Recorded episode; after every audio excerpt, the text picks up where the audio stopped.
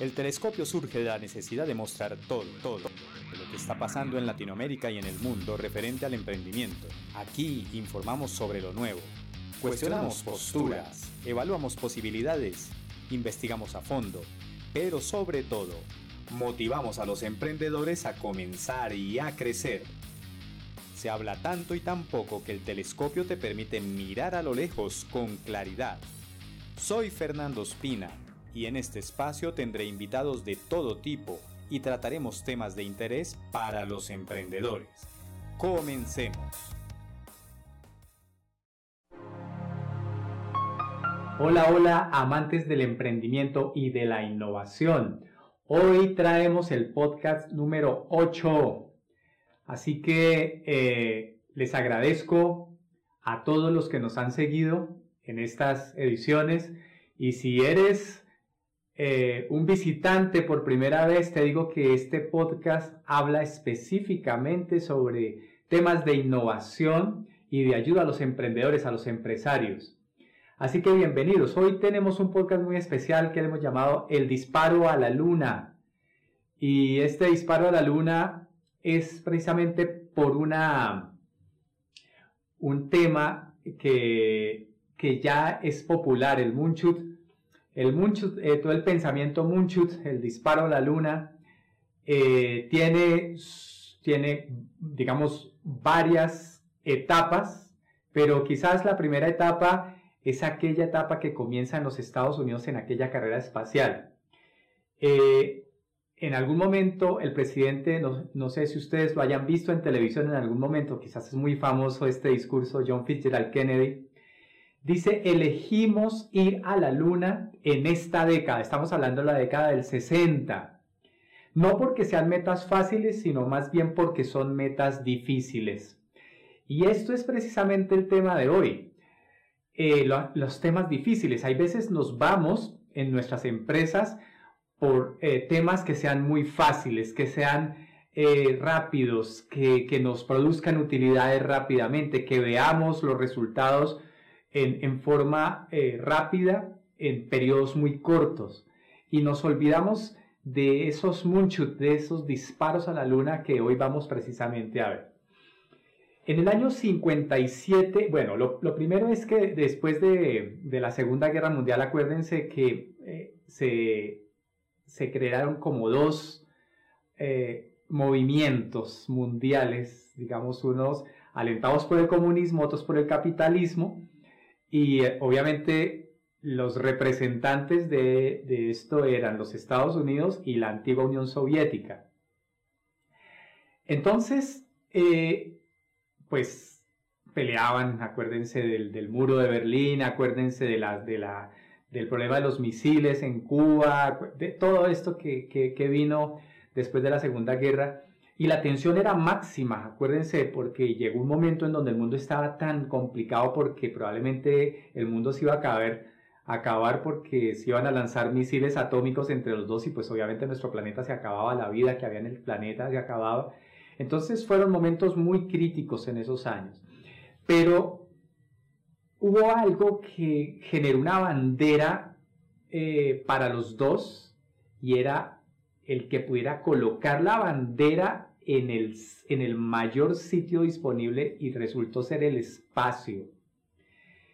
Y esta eh, carrera comenzó, la carrera por, por, el espacio comienza y los... Entonces vamos a dar puntos acá porque en el año 1957 eh, el, eh, Rusia pone un satélite en órbita al Sputnik, el Sputnik 1, que como recordatorio de que ellos fueron los primeros, su, vacuna, que fue realmente la primera vacuna para el COVID-19, se llama Sputnik, porque fueron los primeros también, así que el Sputnik 1 fue el primer satélite en el espacio y dio inicio precisamente a esa carrera espacial. Entonces los Estados Unidos dijeron, dijeron los Estados Unidos, oiga, no, aquí yo no me voy a dejar. En el año 58 entonces ellos crean también su organización también para para comenzar a abordar los temas espaciales. Eh, este primer satélite que lanzó Rusia era pequeño, realmente era pequeño, medía apenas 58 centímetros, era una cosa muy pequeñita, 83 kilogramos de peso nada más, tenía unas antenitas, cuatro antenas, unos palitos para botar datos. Y estuvo en funcionamiento más o menos tres meses, eh, dando órbitas a la Tierra. Recorrió eh, la órbita 1400 veces esto es nada, a propósito, comparado con los satélites que hay en este momento. Eh, pero también, eso fue el 1 de octubre del 57 y estos rusos no se quedaban ahí, eso era una guerra jurada. Así que en el año 57 también, pero en noviembre, el noviembre 3 el 3 de noviembre, lanzaron una nave espacial con un ser vivo, una, una perrita. Esa perrita se llamó Laika eh, y pues obviamente es muy recordada, realmente se convirtió en, en, la perra más famosa del planeta, Laika. Inclusive algunas personas le ponen a sus perras Laika, no saben ni siquiera por qué, pero les ponen Laika. Ok, y ella estuvo a bordo del Sputnik 2. Esta perrita, pues eh, fue el primer ser vivo de la Tierra en el espacio. Eh, pero los Estados Unidos en su afán entonces en el año 58 colocaron en órbita también un satélite que se llama el SCORE y eh, este era un satélite de, comunicaciones, de, telecomunicaciones. Ya había un satélite en órbita de los Estados Unidos, entonces ellos ya entraron a la carrera espacial.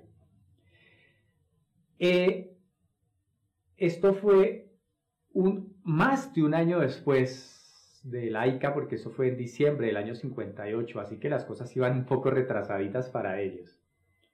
Y los rusos estaban ganando la carrera. Pero algo marcó el territorio de una manera increíble que dijeron, no, aquí nos ganamos esto, decían los rusos, los soviéticos. Porque resulta que el 12 de abril del año 1961 ponen en órbita a un hombre, ya no una perrita, ya no nada, sino un hombre. Ese hombre, este soviético famosísimo, que creo que todos ustedes lo, lo conocen por el nombre, se, llama, se llamó Yuri Gagarin o Gagarin, realmente no, no sé mucho ruso cómo se pronuncia. Y este hombre voló una hora y 48 minutos dándole la vuelta a la Tierra, pero también, además de ser el primer hombre que vio el, el planeta desde afuera, vio por fin la Tierra como era desde afuera, es un espectáculo, lo que ustedes han visto en las en los documentales, en las películas. Este hombre fue el primero que lo vio. También hicieron algo impresionante, regresarlo a la Tierra. Y esto ya es un mérito impresionante de la física, de las matemáticas, de la astrofísica. Entonces, los rusos aquí, nada que hacer, iban ganando la carrera. Estábamos a comienzos de la década de los 60 y es cuando los Estados Unidos muy preocupados porque les estaban ganando un espacio y realmente estaban quedando como un segundón. Ellos decían entrar en la guerra, eh, en, la, guerra, pues digamos, de la, de la carrera espacial. Y el mismo presidente Kennedy, John Fitzgerald Kennedy, se involucra y es aquí cuando lanza este ánimo a todo el pueblo de los Estados Unidos, que ya habíamos hablado en algunos de los podcasts. Y dice que eh, ellos en esa década de los años 60 van a colocar un hombre en la luna. ¡Wow! Y esto sí que es una responsabilidad grande porque si hubiera sido ahora, pues colocar un hombre en la luna le dice, no, pues eso ya se hizo, ya no hay problema, pero era el primero. Así que no solamente sacarlo a órbita, sino llevarlo hasta la Luna, descender en el asteroide y, y poner el hombre allá en, nuestro asteroide, en la Luna. Eh, ahora suena fácil, pero realmente en ese momento, sin haberlo hecho, se convertía en un reto y podían quedar muy bien ante la humanidad, pero también podrían desbaratar su imagen de potencia. Así que las cosas estaban bien complicadas.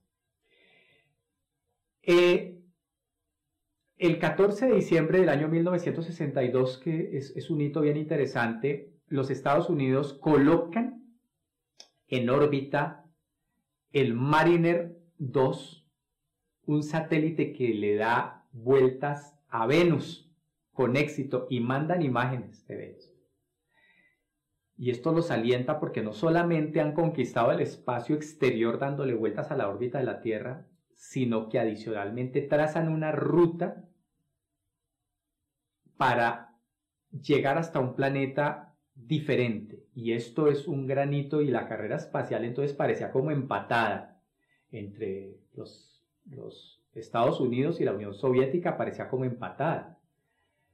Ok, el 16 de junio, los rusos pues obviamente no se iban a quedar ahí, los, eh, eh, esto, ellos, ellos estaban en, en, la guerra espacial, así que en el año 63 ellos lograron enviar al espacio a la primera mujer, Valentina, Valentina Teslekova. Eh, ella completó 48 órbitas a la Tierra y permaneció tres días en el espacio. Eh, la volvieron a traer a la Tierra, así que ya las cosas estaban más o menos equilibradas.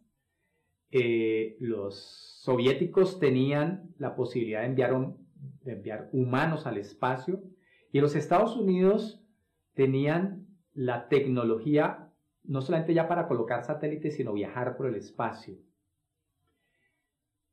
Esto esto de la guerra espacial finaliza, como ustedes saben, cuando en el año 69, y estamos hablando de un año antes de que termine esa década de los años 60,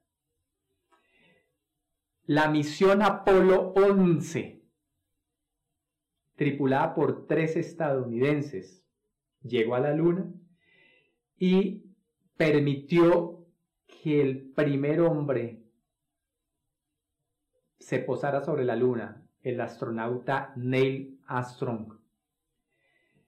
Y ellos bajan, obviamente, una de las frases famosísimas que creo que hasta los niños se saben. Este es un pequeño paso para el hombre, pero un gran paso, un gran salto para la humanidad. La pronuncia Neil Armstrong. Y esto se convierte en el gran éxito de la carrera espacial. El Moonshot el disparo a la luna que había hecho el presidente Kennedy en el año 61 se había logrado y los Estados Unidos se declaraban ganadores de la carrera espacial. Esto duró hasta el año 75, ya no para irnos más lejos, pues porque obviamente se, se unen los dos, había mucho conocimiento entre los dos, y esto fue algo interesante porque la ciencia logró disipar un poco lo de la Guerra Fría. Y como todos ustedes saben, está la estación espacial y en la estación espacial comienzan a colaborar tanto los soviéticos como los Estados Unidos y se juntan esas dos, esas dos fuerzas y se generan grandes espacios de aprendizaje para que se terminara esa rivalidad, por lo menos dentro de ese esquema que se, había mostrado en los años 60. Ok, así comienza lo que hoy vamos a hablar, el disparo a la luna, el moonshot. Eh, ese moonshot eh, es un término que se acuñó a partir de eso. Mariana Mazzucato lo dice en, en sus libros y habla de la gran misión. Eh, y esta misión es una misión grande, empoderadora. Y es precisamente eso lo que los vengo a hablar. ¿Por qué no hablamos en Latinoamérica, en nuestras empresas, en nuestros negocios de misiones grandes, más allá de lo que dan los pensamientos sencillos de tipo incremental solamente? Ok, ¿De qué se trata entonces el pensamiento Munchut? Así se llama esta, esta nueva ola, si se quiere decir así, el pensamiento Munchut. Bueno, lo primero es que cuando uno se encuentra trabajando, por ejemplo, para eh, crecer un 10%, pues esa es una meta lograble. Y se crece el 10%. Finalmente es, es algo en donde las personas dicen, bueno, tengo que aumentar esto, tengo que replantear este otro modelo, tengo que replantear mi modelo de negocio, tengo que suprimir tales cosas, tengo que mejorar tal cosa y se logra. ¿Ok? Pero cuando estamos hablando no de aumentar el 10%, sino aumentar 10x, 10 veces, entonces se comienza un pensamiento mucho. Porque entonces estamos hablando de algo exponencial. Y esto es interesante. Ya, como ustedes me han oído varias veces, Christensen lo mencionó en su libro El dilema del innovador cuando comienza a comparar lo que es un crecimiento de tipo incremental con uno, de, con uno exponencial. Entonces, sí es interesante que eh, estemos pensando en desarrollos para dónde va el mundo. Y yo siempre he hecho la pregunta, lo hice hace unos podcasts, creo que hace algunos podcasts. ¿Por qué? Es más, aquí se los dejo el podcast. ¿Por qué eh, se, Latinoamérica se ha quedado del desarrollo mundial. porque si teniendo los mismos recursos de conocimiento, por lo menos los mismos conocimientos de todos, los mismos adelantos, las, las mismas eh, tesis, Latinoamérica se ha quedado en ser usuarios eh, del conocimiento, pero no se han acomodado a ser punta de lanza también. Y en este momento se está en punta de lanza como lo que vamos a ver precisamente para que vean que no es algo, no es, no es una tesis, sino es una súplica, un grito de súplica para los empresarios, para las universidades, para los gobiernos. Ok. A Astro Teller eh, saca un artículo que se llama Las cuatro causas por la que las empresas no toman en cuenta el pensamiento Munchut. Esto lo saca hace apenas unos, unos, años, unos pocos años. Y estas cuatro causas hablan, lo primero, miren, miren, eh, este es increíble porque es una contradicción y uno dice, oiga, eh, los grandes y los pequeños están pensando prácticamente en lo mismo. Los grandes, las grandes empresas, las grandes corporaciones Piensan que el pensamiento mucho de eso de dedicarse a cosas muy grandes es para las pequeñas empresas, porque se, requiere una gran tolerancia al riesgo y una gran movilidad, y obviamente ellas no pueden permitirse eso, son monstruos grandes, dinosaurios, son, eh, tienen sus estrategias, sus organigramas, y ellos no se pueden permitir eso, así que eso dejémoselo a las pequeñas. Esas startups eh, de tecnología que se van a investigar sus cosillas y ellos básicamente siguen con sus mismos modelos de negocio. Pero eh, en segundo lugar, eh, Astroteller dice que las empresas pequeñas en su lugar, las startups, piensan que el pensamiento mucho es para las empresas grandes. ¿Por qué? Pues porque ellas tienen muchos recursos, mucho dinero para la investigación, eh, muchas, eh, muchos recursos, muchos contactos, muchos espacios. Y entonces, como las empresas grandes lo tienen, entonces estas startups prefieren no hacerlo, sino dedicarse a temas muy normales eh, que simplemente mejoren ciertos procesos, pero no se lanzan a un pensamiento moonshot. Quiere decir, los grandes ideales, las grandes metas. en tercer lugar, Astroteller dice que los organismos gubernamentales, aquí ya vamos a hablar un poco del gobierno, están constantemente bajo presión por mostrar resultados, pero en el corto plazo. Que el empleo, que la economía, que la seguridad, que, eh, en fin. Estos, eh, estos gobiernos, entonces, ¿cómo se van a encargar de un, gran modelo, algo que los lleve a, hacer algo diferente a lo que están haciendo. Así que, ¿por qué pensar en eso? Dejémoselo a, las empresas privadas. Eh, porque un pensamiento de estos, como tiene, tiene que ir a largo plazo, y los gobiernos tienen periodos realmente muy cortos, bueno, excepto estas dictaduras o eh, que se generan y se autoproclaman líderes y se quedan en el poder durante mucho tiempo, eh, entonces ellos pues en sus periodos cortos dicen, no, pues en este tiempo yo no alcanzo, si yo comienzo a hacerlo, pues realmente lo va a inaugurar mi sucesor. Así que ellos dicen, yo no le voy a dejar esto al sucesor, yo prefiero dedicarme a que sepan que yo soy un buen presidente, un buen líder, o de pronto eh, ni siquiera eso, sino simplemente tienen el poder en su momento y no más.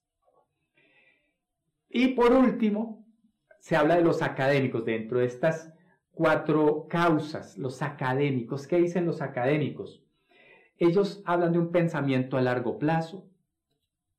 Eh, entonces, los académicos se limitan a publicar libros, a publicar estudios, a publicar artículos en las revistas especializadas, a generar nombre y a dar conferencias de que lo que se podría hacer y de lo que se podría lograr, pero no hacen nada.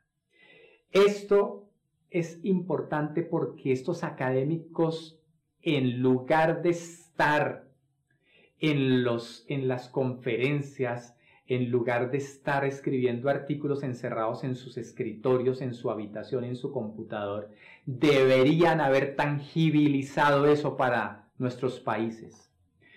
Así que ustedes van a encontrar de muchos, mucho.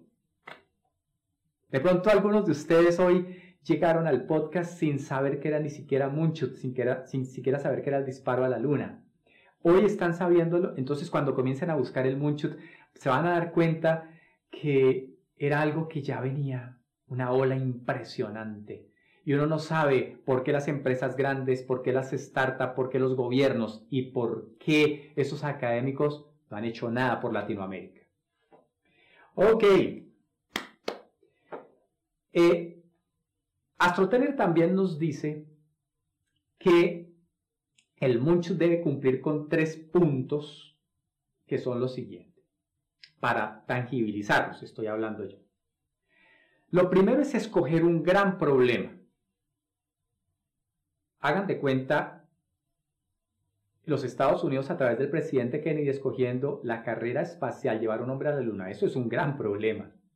Pero un gran problema puede ser la salud, o puede ser la falta de agua, o puede ser la falta de comida, todos los grandes problemas que tienen los países, la humanidad incluso. Esto es algo que es importante. Debe ser, debe ser algo muy grande, ojalá a escala global.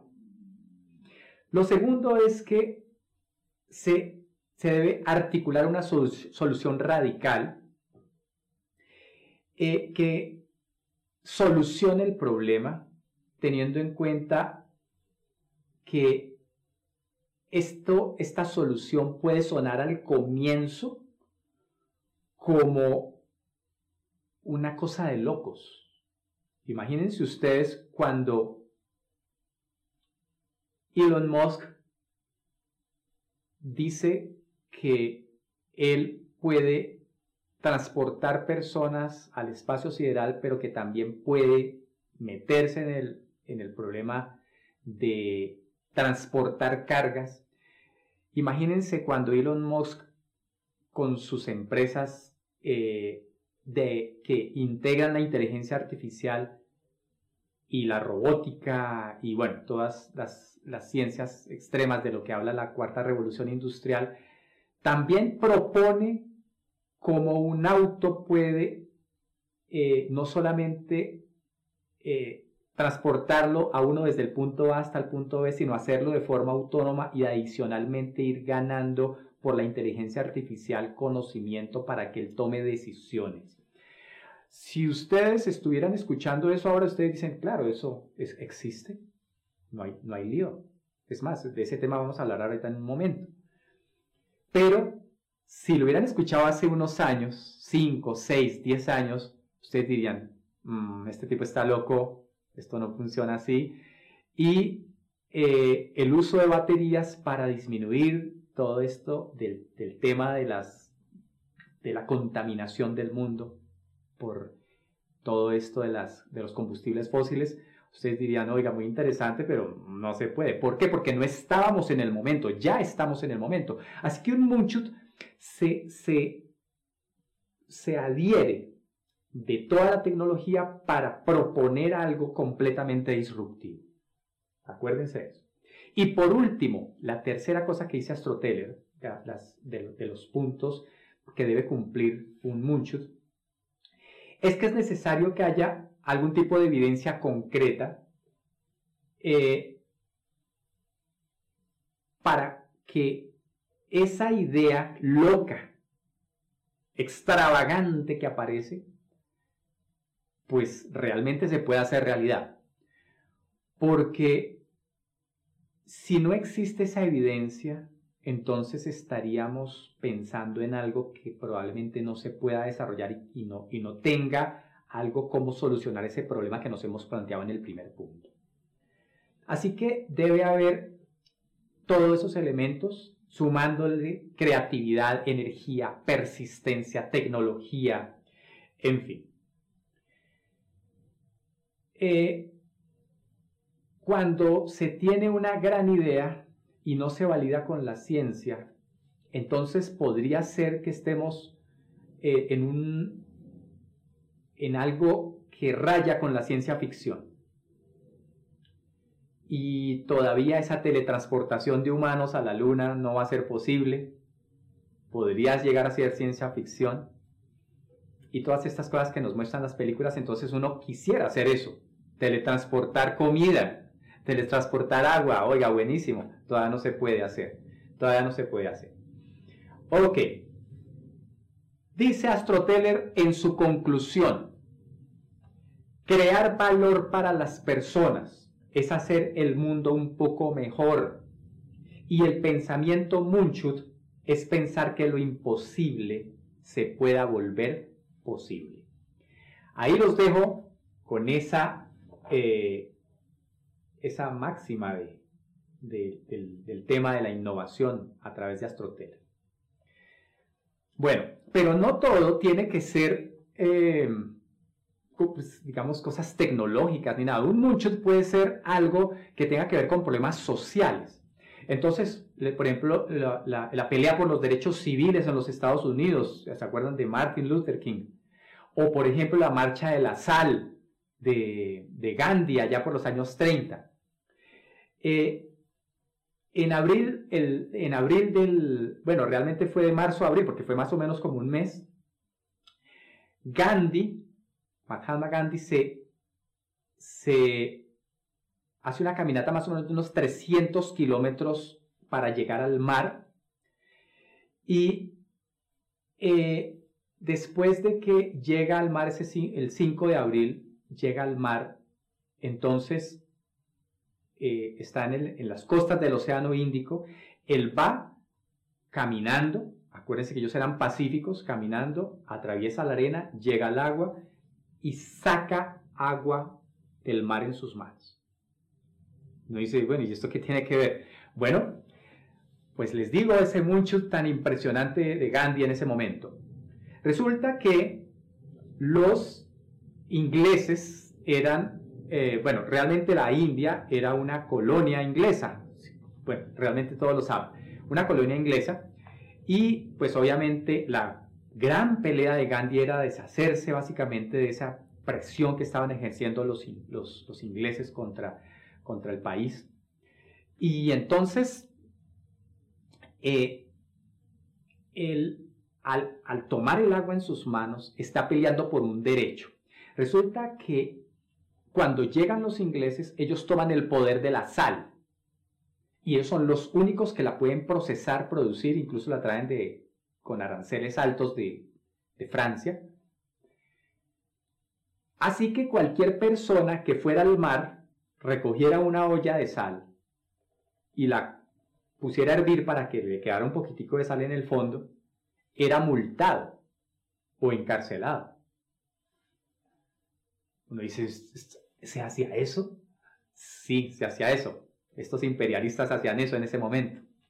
Así que el gesto de Gandhi cuando se mete al mar y toma agua en sus manos no es algo para refrescarse las manos ni el cuerpo. Es un símbolo de liberación. Y esto es aprovechado entonces, todas las personas que lo acompañaron se fueron y recogieron agua en ollas, desafiando el poder inglés. Y después de todo el país se fueron hasta los mares, hasta el mar y cogieron agua y los ingleses comenzaron a hacer presión impresionante. Eh, la historia cuenta que se apresaron 60 mil personas.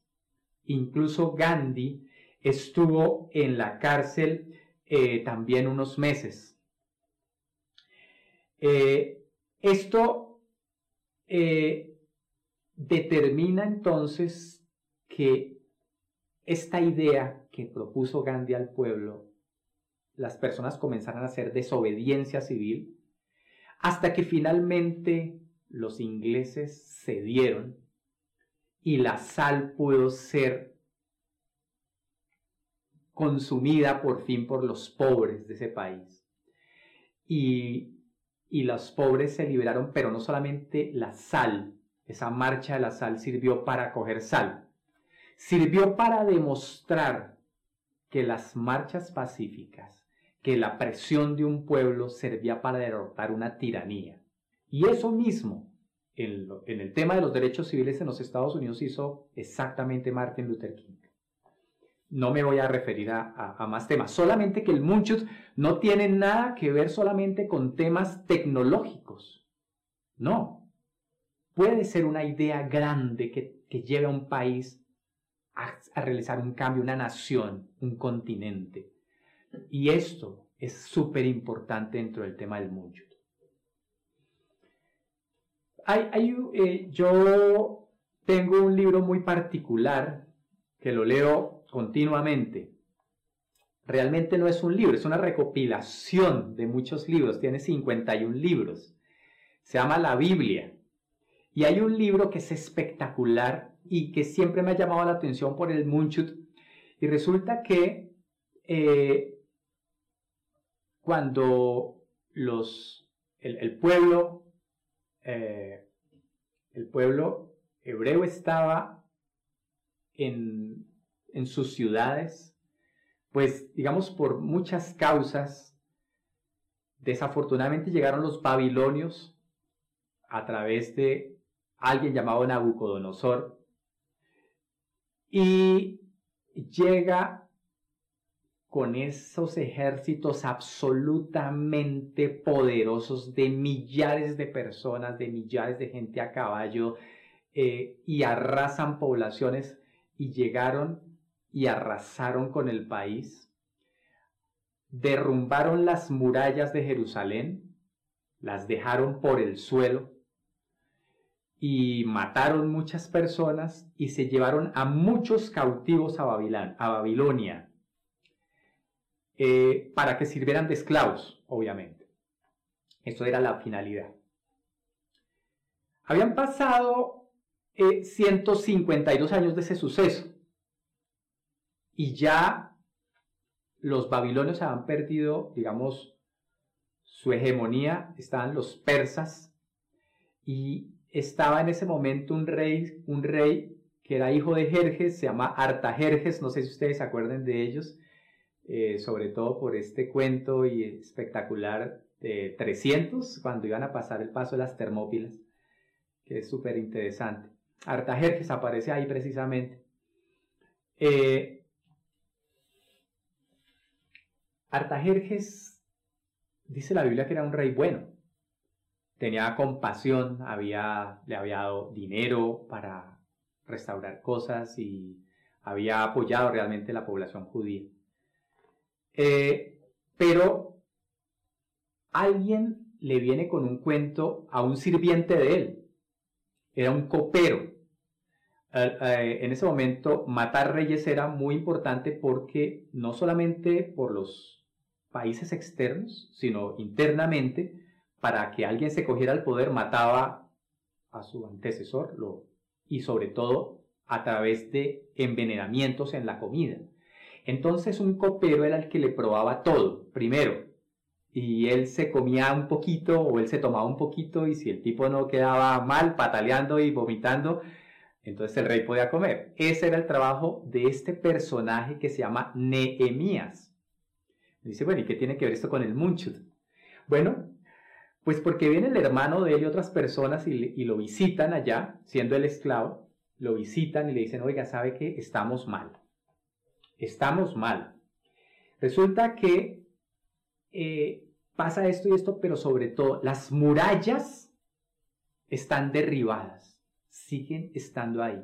¿Y saben qué son las murallas? No solamente es un símbolo de protección, sino es un símbolo de establecimiento de una nación. En ese momento las murallas representaban la, fuerza, la unión de una nación. Así que cuando las murallas están derrumbadas no es porque esté una pared derrumbada. Si usted está en su casa y se le cae una pared o alguien le rompe un vidrio, no intenta repararlo rápidamente. ¿Por qué razón? Porque usted, usted siente que el exterior tiene un acceso a su casa. Y eso exactamente pasaba. Y resulta que habían pasado 152 años y no había pasado nada en ese momento. Así que Nehemías se pone muy triste o ora y entonces el rey Artajerjes le dice, oye, ¿usted qué le pasa? Usted no está como tan feliz como siempre, porque era una persona muy, muy feliz, muy locuaz. Y dice, no, mire, me pasa esto y esto, esto pasa en mi pueblo. Y él le dice, ¿sabe qué? Yo lo apoyo. Váyase con mi favor, le regalo materiales, le regalo de todo, le doy mis permisos, váyase a arreglar su muralla y le da un tiempo. Y dice, bueno, arregle su muralla, pues, su pared, y luego se viene. Y ya. Así que él se fue y llegó exactamente a un sitio el libro es hermoso, ustedes lo tienen que leer, se llama Nehemías, está en la Biblia. Este hombre llega y lo primero que hace es observar. Él se va en la noche, hace un recorrido por toda la muralla, por todas las puertas derrumbadas, estaba todo terrible, las personas tristes y todo. Así que les plantea un munchut. Les dice, vamos a reconstruir la muralla. Entonces todos los miran, ha caído hace mucho tiempo, son piedras, son rocas, son maderas, ¿qué hacemos? Sí, vamos a reconstruirlo. Y es tanta la pasión que este hombre le pone que todos dicen, vamos a reconstruirla. Y se reúnen por familias y se reúnen por grupos. Y, inclusive vienen del exterior y los atacan, así que él, él les da lo que pueda, armas, hachas, lo que sea para poderse defender de los agresores que no quieren que reconstruyan la muralla porque obviamente estarían reconstruyendo el poder de una nación. Una muralla gigantesca que daba la vuelta a una ciudad fue reconstruida en ese Munchut en apenas 52 días. 52 días. Eh, esto es impresionante porque una muralla no es una pared como nosotros la conocemos, que son de adoquines, de ladrillos muy angostos, sino es una muralla muy gruesa para que logre detener las armas enemigas. Así que es reconstruir con materiales, con todo, con reconstruir puertas, colocar cerrojos, colocar todo y ponerla toda bonita. Esto es un munchut. Y ese munchut reclama entonces que lo que parece imposible se vuelva posible. Así que los invito. Sigamos aquí. Hay un tema y es cómo metemos eso en la empresa. El munchut eh, se llama también el munchut thinking, el pensamiento munchut en la empresa.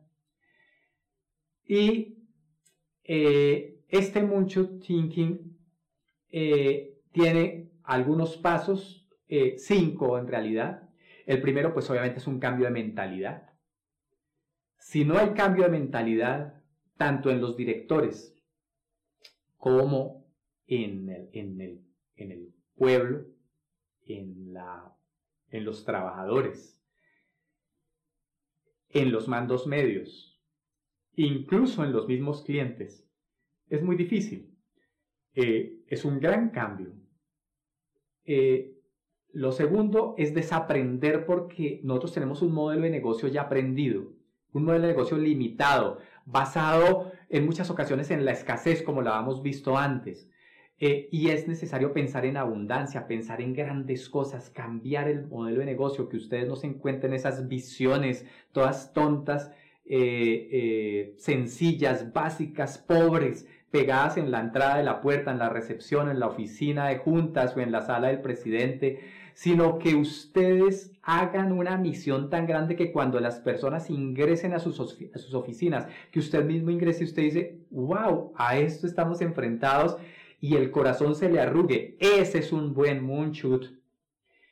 Desaprendan, desaprendan de lo que tienen aprendido, de lo que está hace rato, esa basura, desaprendan. Hay un tercer punto y es enamorarse del problema y no de la solución. ¿Por qué razón? Porque hay veces nosotros generamos soluciones y nos enamoramos es de la solución y la cuidamos. Ay, que queremos generar una plataforma eh, digital que solucione tal problema. ¿Y el problema cuál es? El problema es, es el que nos toca estar viendo continuamente, fijándonos, reflejándonos en él, buscando información, haciendo entrevistas con clientes, haciendo estudios de mercado. Es necesario ir a la calle a buscar para que el problema nos llene, nos llene de insumos. Y ahí sí la solución encaja con ese problema. Lo tercero es tangibilizar, por favor, la disrupción porque si es una propuesta muy disruptiva hay que tangibilizarla, no dejarla en el papel, no dejarla en propuestas, no dejarla en diapositivas, no dejarla en palabras. Hay que tangibilizar, aunque sea con un producto mínimo viable, pero la idea es tangibilizar y poner a prueba esto. Y por último, el liderazgo. Se requieren líderes poderosos para un moonshot. Se requieren líderes que entiendan muy bien, pero que tengan pasión, que tengan perseverancia, que tengan valentía para poder ir al frente. Eso es un moonshot. Así que esto es un moonshot thinking en la empresa. Yo los invito a que estos cinco pasos los tengan en cuenta. Muy bien. Eh,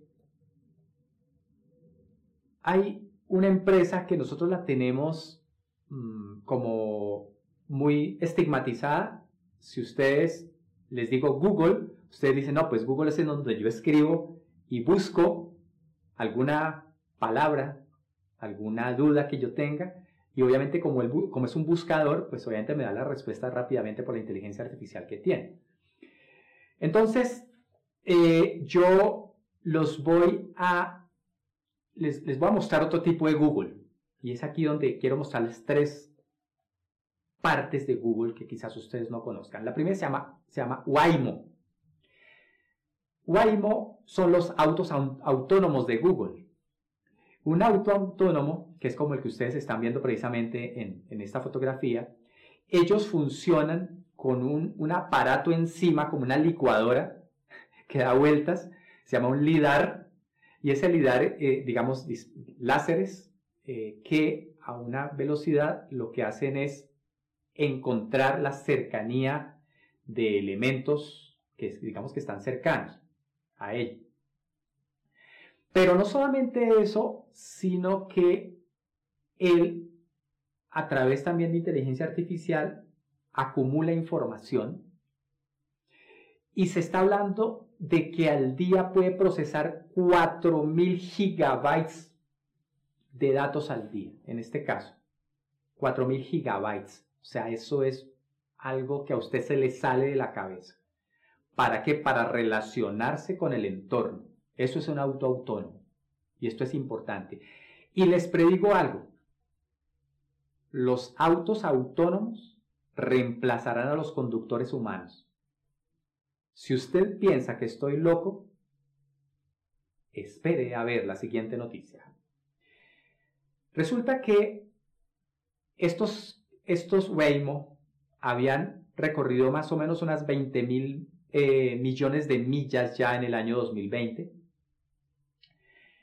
Y, pero se los llevaron para una ciudad que se llama Phoenix, en Arizona, y allá los pusieron a prueba. ¿Por qué escogieron esa ciudad? Porque básicamente tenía como todas las condiciones especiales para colocar autos autónomos y en este momento están funcionando, están en prueba los autos autónomos, en Phoenix, pero la idea es que al mismo tiempo que los autos, los Waymo están, están así Obviamente los Tesla están haciendo su misión por este lado y está también Toyota, están, están muchos haciendo, está, está Daimler, o sea, los Mercedes-Benz están haciendo todo su, su proceso.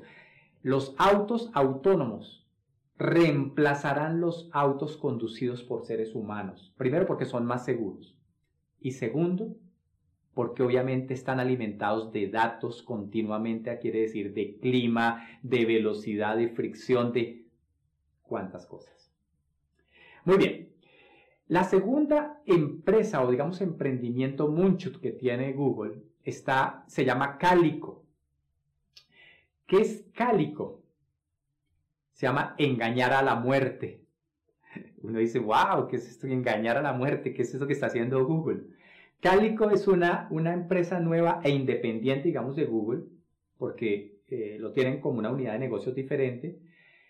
Eh, y es que ellos están estudiando cómo mejorar la calidad de vida humana y están trabajando muy especialmente metiendo la inteligencia artificial, que es su gran, digamos, cualidad, la cualidad de Google, eh, que vaya a trabajar, que vaya a mejorar enfermedades, eh, sobre todo potencialmente mortales, ¿sí? Y es que ellos se están dando cuenta que las enfermedades es algo terrible que afecta a la sociedad, a la familia, a las personas. Meterse en el tema de enfermedades quiere decir poderlas diagnosticar a tiempo. Es algo tan importante que Cálico es un área que dicen ellos que solamente más o menos en 5 e incluso en 10 años puede estar dando resultado. Y en este momento Google, que parece que es un buscador de palabras, en este momento también está enfocado autos autónomos y como les dije, al tema de sanar enfermedades y de prolongar la vida humana, pero no solamente prolongarla, sino darle una calidad de vida al ser humano. Ok, y por último, eh, hay una, una parte de Google que es impresionante, que se llama el Google Life Science, eh, y ellos tienen una misión y es detectar el cáncer con nanopartículas. Le dicen, bueno, ¿qué es esa cosa? ¿Qué es nanopartículas? Bueno, lo primero, lo primero hay que decir que el cáncer es, es algo desastroso. Eh, muchos nos hemos acercado a personas con cáncer, eh, muchos hemos sufrido de pronto la cercanía de un familiar con cáncer o de un amigo y muchos hemos visto lo aterrador que es esa enfermedad, sobre todo porque llega un momento en donde las personas ni siquiera le han detectado nada y llega el momento crítico y desafortunadamente la persona pasa muy malos momentos y fallece, llevándose consigo todo el cariño y el, el amor de las familias. Es impresionante porque es algo desastroso también para, para la familia. Entonces, uniendo lo de cálico y uniendo esto de la detección del cáncer con, nanopartículas, les quiero recordar que una, nanopartícula es, eh, ellos miden más o menos una milésima parte del ancho de un glóbulo rojo, quiere decir prácticamente nada, son pequeñitas.